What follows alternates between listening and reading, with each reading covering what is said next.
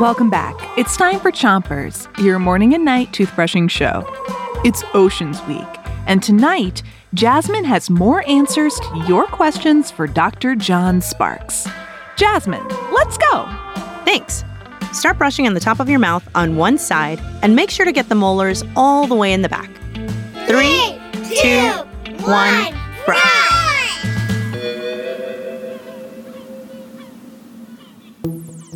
This question is from Milo in Stow, Ohio, and he asked Are megalodons real?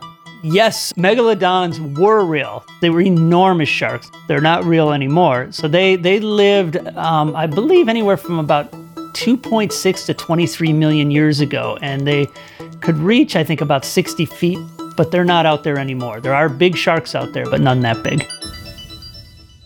Switch to the other side of the top of your mouth and don't brush too hard. Okay, Lily from Christchurch, New Zealand asked, How are shells made? She's probably referring to like snails and clams and oysters versus like turtle shells.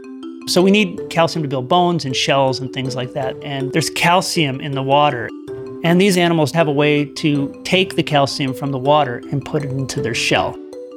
And that calcium, they take it little by little and they make it's almost like building blocks?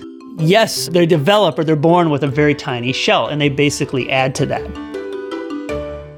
Switch to the bottom of your mouth and make sure you're brushing the inside, outside, and chewing side of each tooth. So, Harper and Quinn from Peachtree said they wanted to know how do creatures survive in the deep sea where it's so dark? The answer is these creatures can produce their own light, which they signal to each other, because this is an area of the ocean that's always dark. The only source of light is light that the animals produce themselves. And they have big eyes to survive in this part of the ocean that's perpetually dark. For them, it's, it's, it's home. They do very well there. Switch to the other side of the bottom of your mouth and keep brushing. This question is from Brooklyn in Bakersfield and she asked, Are sea monsters real? Things we can't explain seem like a sea monster. Some of the, the deep sea fish, when people first saw them, they said, Oh, that's a sea monster.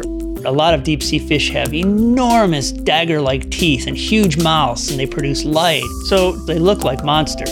Yeah, they kind of look like aliens because they live in a very different place than we do.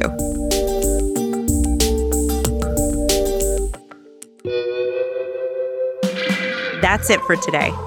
A big thank you to our Indiana Jones of the Ocean, Dr. John Sparks, and to Aubrey Miller of the Natural History Museum. And don't forget to three, three two, two, one, spit.